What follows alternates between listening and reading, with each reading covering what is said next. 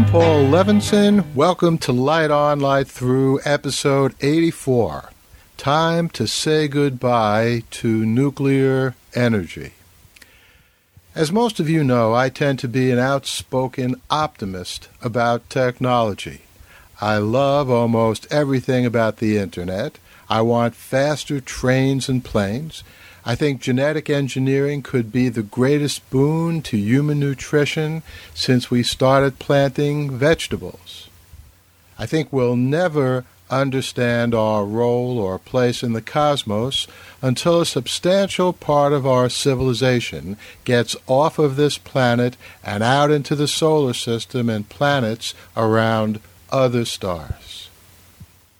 But after Three Mile Island in 1979, I concluded that nuclear power was just too dangerous to warrant using as a mainstream energy source.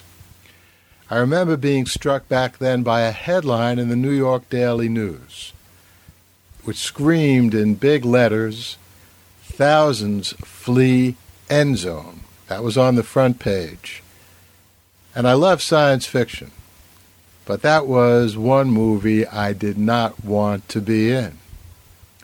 Chernobyl in 1986 only confirmed this. It really doesn't matter what the reasons for the accidents are. Accidents will happen. Human beings are fallible, and therefore so are our technologies. And the consequences of accidents with nuclear energy are just too high radiation released and its destructive consequences stay around for a very long time. And now the same has happened once again at a nuclear power plant in Japan. It was damaged by the earthquake and tsunami.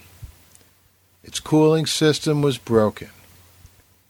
Current reports say the amount of radiation released put it in a category that is the same as Chernobyl.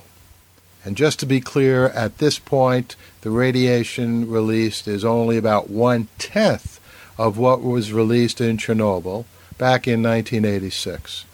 But that's so bad that nuclear agencies who assess these kinds of accidents, including the one in Japan, say that the Japanese nuclear power plant breakdown and its consequences are much worse than Three Mile Island, which rates a 5 on a scale of 1 to 7, and in fact will be as bad in one way or another as Chernobyl, which is a 7 on this scale.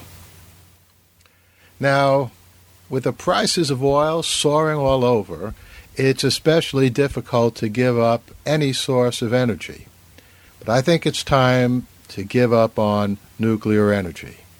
The world should do everything it can to help Japan in its time of need, and then see to it that its own energy sources no longer include nuclear.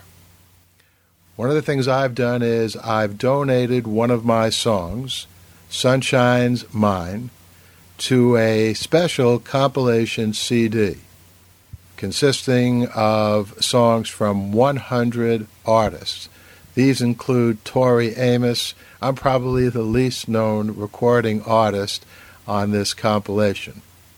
It's called Songs of Love for Japan, and there will be a three day sale of this compilation CD starting tomorrow, Monday, April 18th. I'll have a link to where you can find out more about this CD. Light on, lightthrough.com, L I G H T O N, L I G H T T H R O U G H dot com. But the point is, we do need to do everything now we can to help Japan. Help it to cope with this triple crisis. And in the future, we should also do everything we can to make sure that when earthquakes and tsunamis strike, there's not much we can do about that.